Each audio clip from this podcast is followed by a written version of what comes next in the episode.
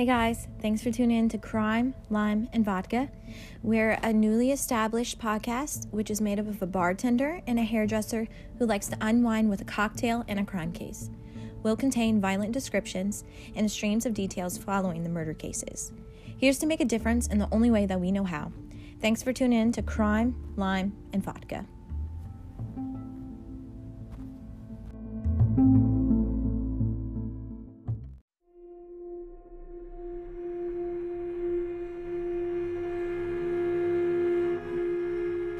Hey guys, welcome back to Crime Lime and Vodka.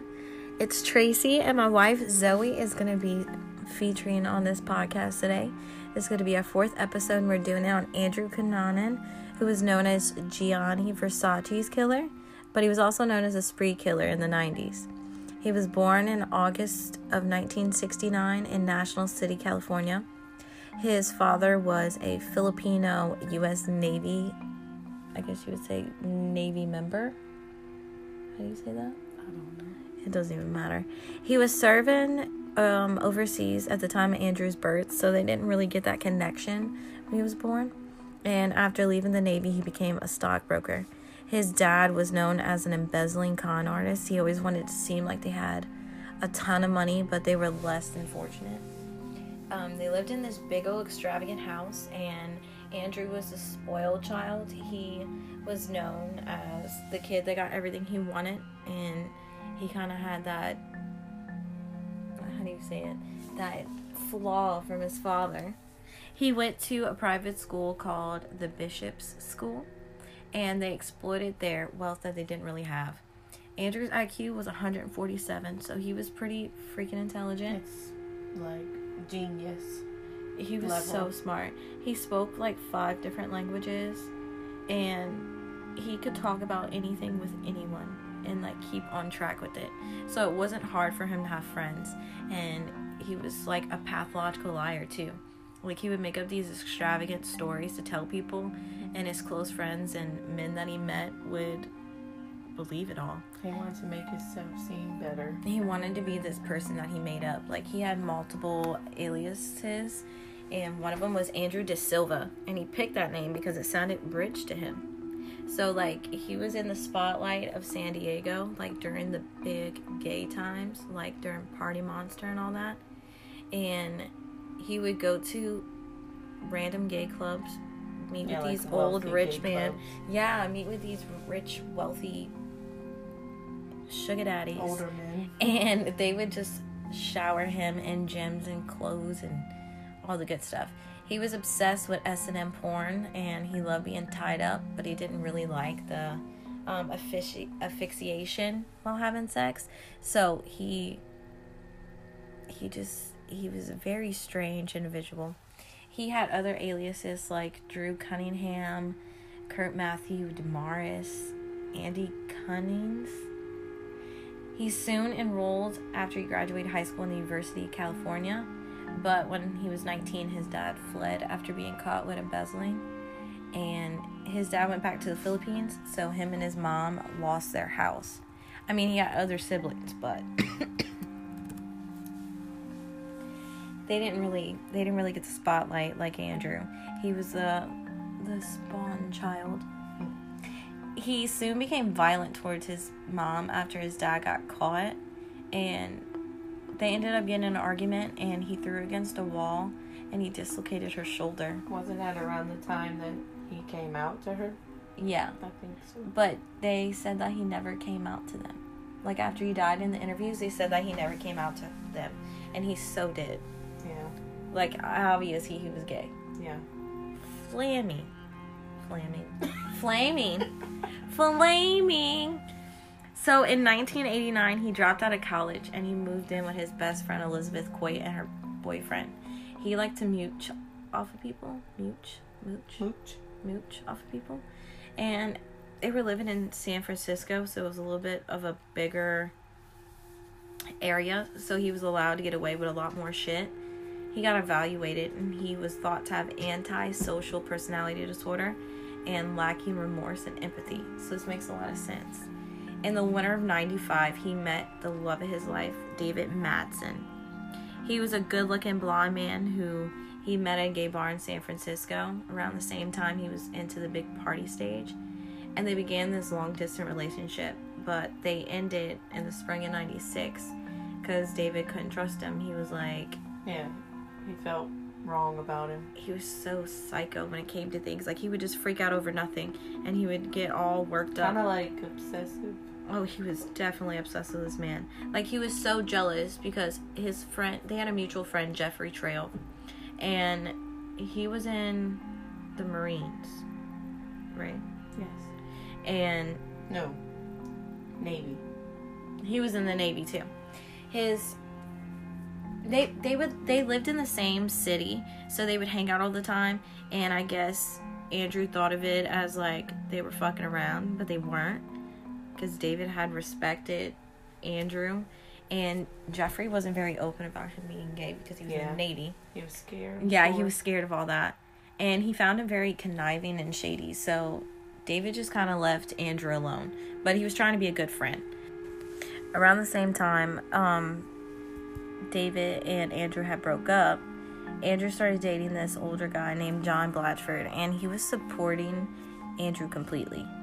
And his close friend Jeffrey was trying to like ease him out of that.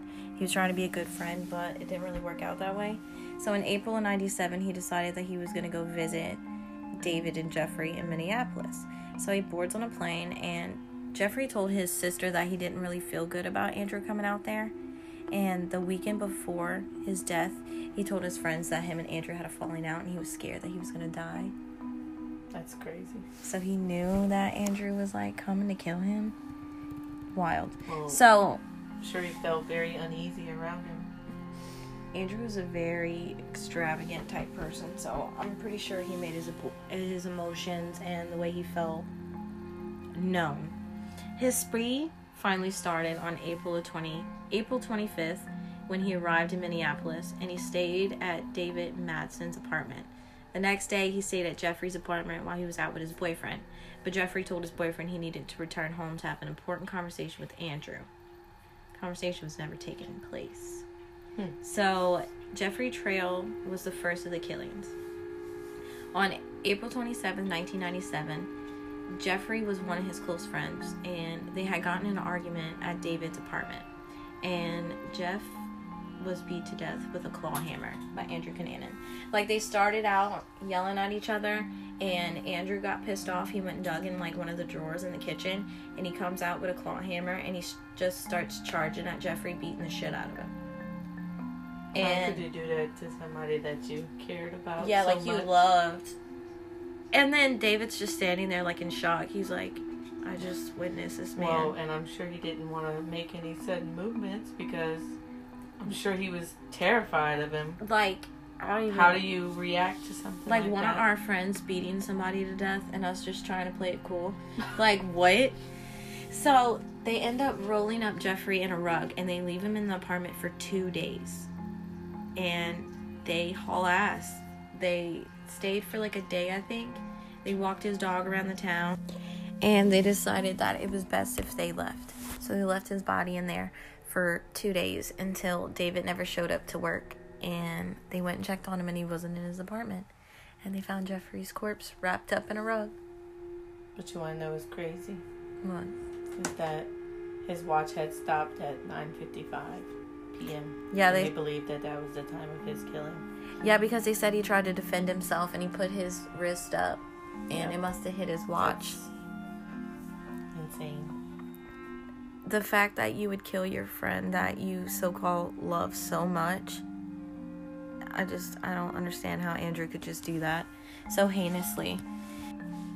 So, two days after David was reported missing, he didn't show up to work, so they reported him missing. They went to his apartment and found Jeffrey's body rolled up in the rug, and he was missing. They couldn't find David nowhere.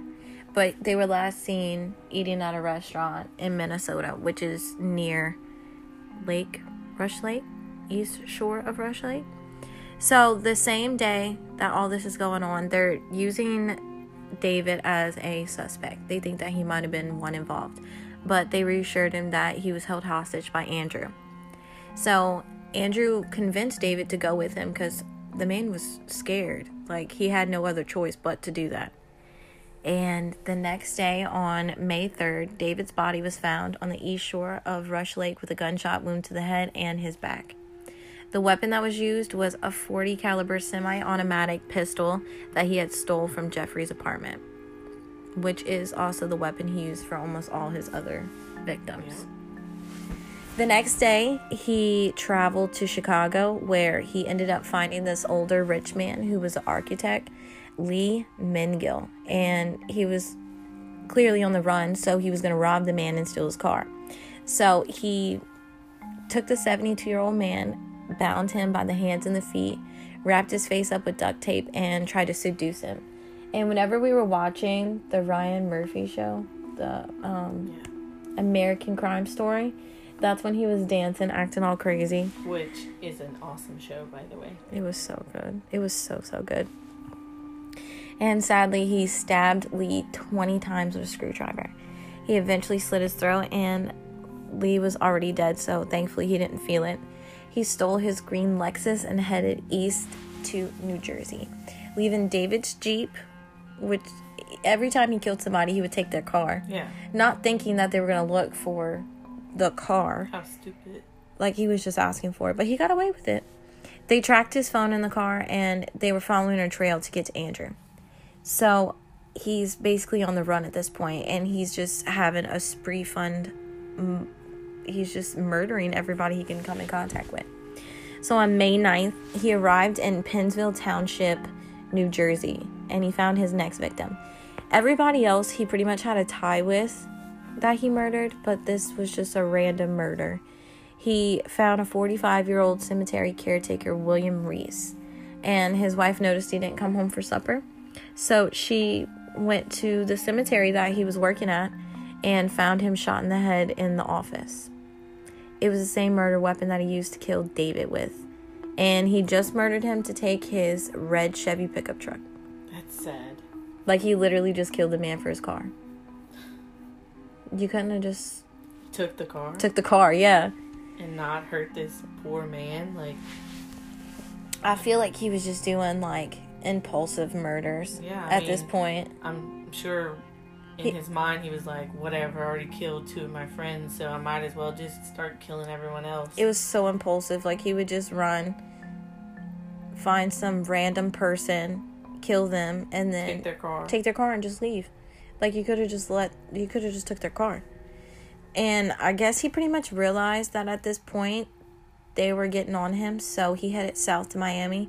He knew what he was doing whenever he went cuz he was already obsessed with Versace. yeah. Like he kept telling people that he had met Versace Oh, yeah.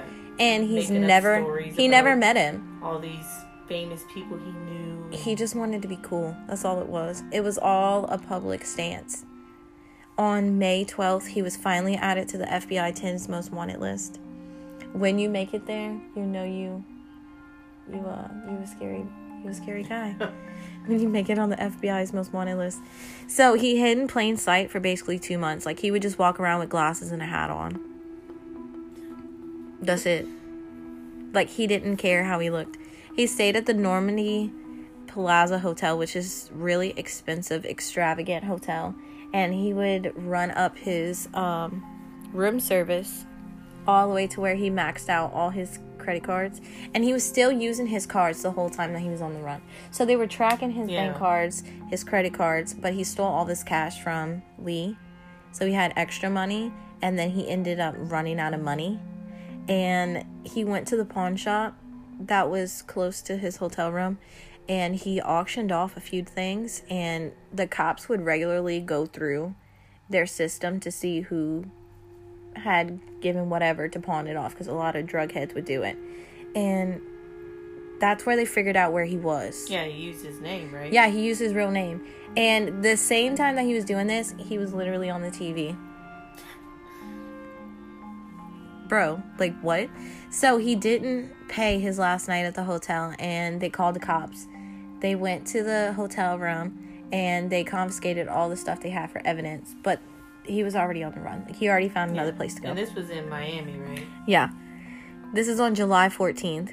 So this is a day before he kills Versace. So on July 15th at 8:45 a.m., Cunanan, like in the show that we had watched and the reports that we had read are almost identical. Oh yeah. So he wakes up on the It was beach. Spot on. It was so good. He wakes up on the beach and he's kind of just flipping his shit because he knows that he's running out of places to go and he's running out of money. He's running out of ideas. And he decided he was just going to walk the strip in Miami, probably get something to eat, and then he had no fucking idea where he was going.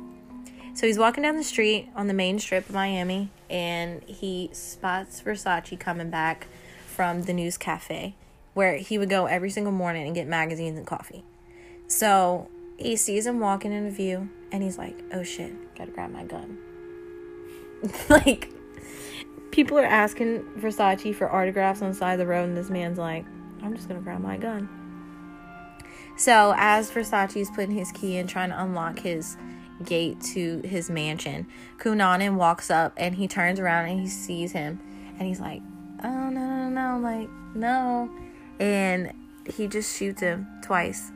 Once in his eye and then once in the back of his head with the same pistol he killed William David with. This is Jeffrey's gun. Like you just using this man's gun to kill these people. So a witness followed Andrew, which was one of the employees for Versace, and he chases him through the parking garage, but he lost him after Andrew turned the gun on him. So he takes off running, and they got a glimpse of who he was, and they figured out it was Andrew. So they're running around the parking garage looking for him, and he did his quick little change. This man goes from wearing a red baseball cap with a pink shirt to a full red outfit and no hat. Yeah. But didn't he like leave his clothes next to the car or something like that? He left everything in the truck and he left the truck. And I think he kept the gun. Yeah, he kept the gun with him, but he left everything else. And they got a lead, like they got a little clip from the security uh, videotape, and they they saw that it was him running. So they find the pickup truck and they check the license plate, and it's the same one that's William's truck. So they're like, okay, we got him. We're on him. And they think that they had him, but he had already found this little boathouse, yeah. Broke into it. broke into it. It's down the street from Versace's mansion. And they they end up trying to like do CPR on Versace and they rush him to the hospital and he was shot at 8:45 a.m. and he was pronounced dead at 9:21. So he had no chance of survival. Sad. he they said that he was like the the Miami mayor like he represented everything good there and he always said that Italy was so evil and dangerous and America was safe And like around this time, he was like booming. Like yes he was making so much stuff for so many. he was so big at that time yeah you're right and he was oh my god he was such a big thing at that time because that's when it was coming out like Yeah. fashion was a thing it's just really sad how it all went down because he was such a decent person And the craziest thing to me is that when he shot him, that that bird had got hit with a bullet. Yeah, they thought it was a mob shooting at first because of the bird That's thing. Just such a coincidence. That the bird died with, with Versace. That's it's so wicked. So they found newspaper clipping articles of the murders that he had committed in the truck with him. So he's following Yeah. his own case. Like this man's losing his shit. So the day before he got caught, the caretaker of a vacant boathouse that he was staying in illegally noticed that there was really loud music coming from the room. Coming from Meanwhile, this is not that far from. from literally Versace's the place. same strip. Yeah, it's really not that far. He tries to scare the guy off, the old man off, by shooting his gun. But literally, the caretaker's like, That's alright, I'm gonna call the cops. So he calls the police. The police are like, Okay, we think that Andrew Cunanan is staying in this boathouse. So that morning, he pretty much drove himself crazy. Like, he was losing at this point. He had been isolated, he had literally done all his mental health could take.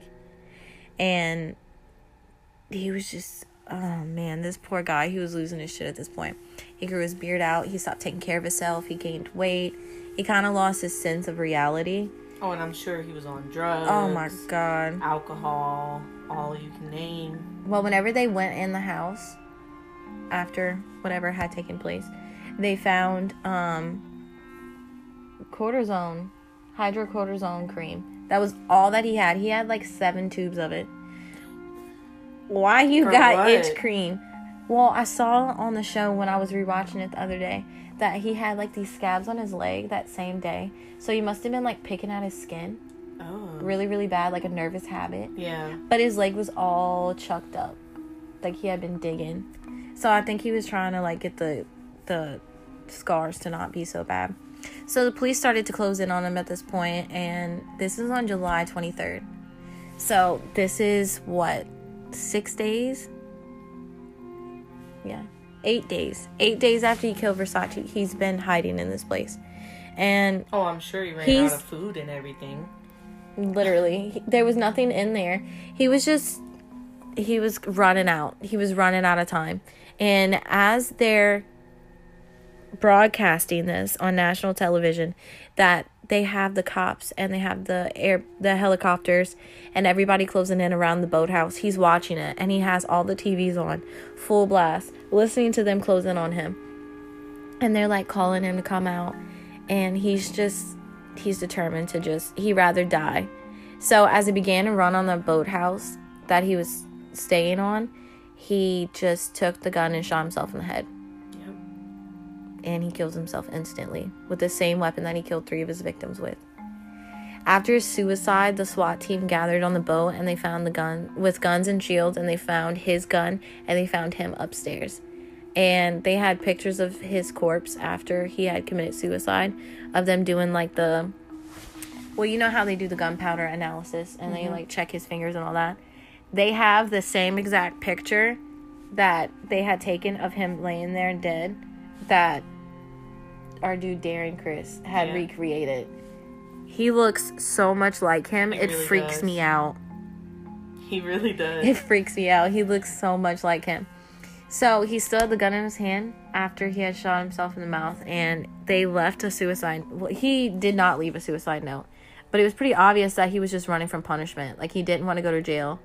He And did. Wasn't he in like white boxers or something? Like Yeah, just chilling on the bed, like.